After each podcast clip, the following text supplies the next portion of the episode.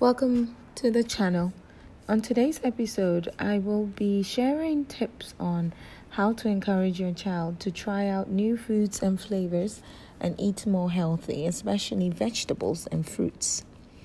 So, thank you to the mom who sent out this question because I believe it's very important. So, let's start. It is very common that children are suspicious towards new foods and flavors from time to time. Also, the interest towards new flavors and foods varies during childhood years. A toddler, for example, who just recently ate something or everything, can turn into a picky eater, defiant child for a while.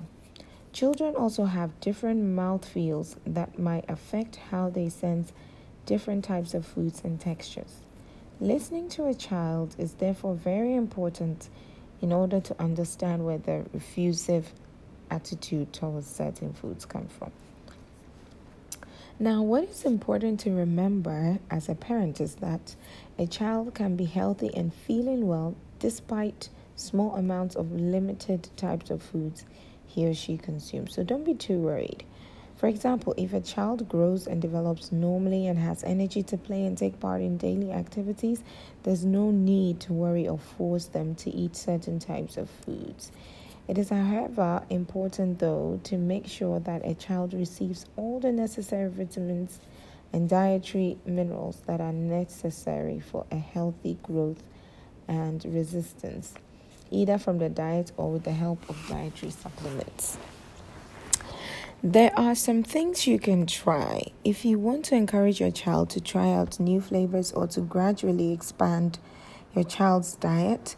These educational tips are also used by our teachers during the meal times. Number one, present the new flavors alongside with the familiar ones. So, for example, if your child likes bread, you present the new bread or the new type of bread or the new vegetables with what they already know and like. You can add grated vegetables, for example, to homemade bread or mix new vegetables with the familiar ones. Always serve something you know the child likes along with the new flavors. Point number two keep the atmosphere open and honest. Tell your child what is there on the plate if the child asks. Encourage your child to taste even a little bit with the tip of the tongue and give positive feedback, even for the smallest try. That goes a long way. Never, never, never force a child to eat. Number three, keep the meal times regular. When you keep up with the regular meal times, a child learns to remember when food is available. Snacks in between the regular meals times might reduce the child's appetite. Use small portions. If, for example, the child likes to define how much they eat, that will help because that will serve like tasting a little or plenty. Two big portions might weaken the child's motivation to finish the meal, but if wanted, you can always have more food. Point number five eat the same food. Following parents or siblings' example might motivate children to try out new flavors. Warm and nice atmosphere and spending time as a family helps the child to stay in the dining table and makes the meal times more pleasant. So it won't be like you're forcing them to eat something that you're not eating yourself.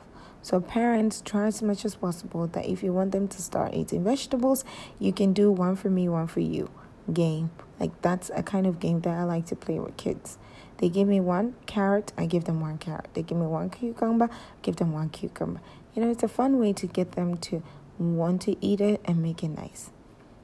Point number six, which is the last but not least, prepare the food with your child. There's nothing that children absolutely love than cooking with adults. They love it. Makes them feel responsible, makes them feel like adults. I don't know why they love that, but they do. So give the child an opportunity to join the cooking if their child is willing to. Even the youngest of children can help to wash the potatoes or other vegetables, and older ones can mix or even prepare the salad ingredients. While preparing the meal, though, it's important you know that children might even accidentally have a quick bite of the ingredients that you're trying to get them to try when there's no obligation to eat at that moment. So always notice the tasting and give the child positive feedback. So that's it for today's episode. I hope this helps you and let me know feedback if you tried any of these tips and how it worked for you and your children. Bye for now. See you next week.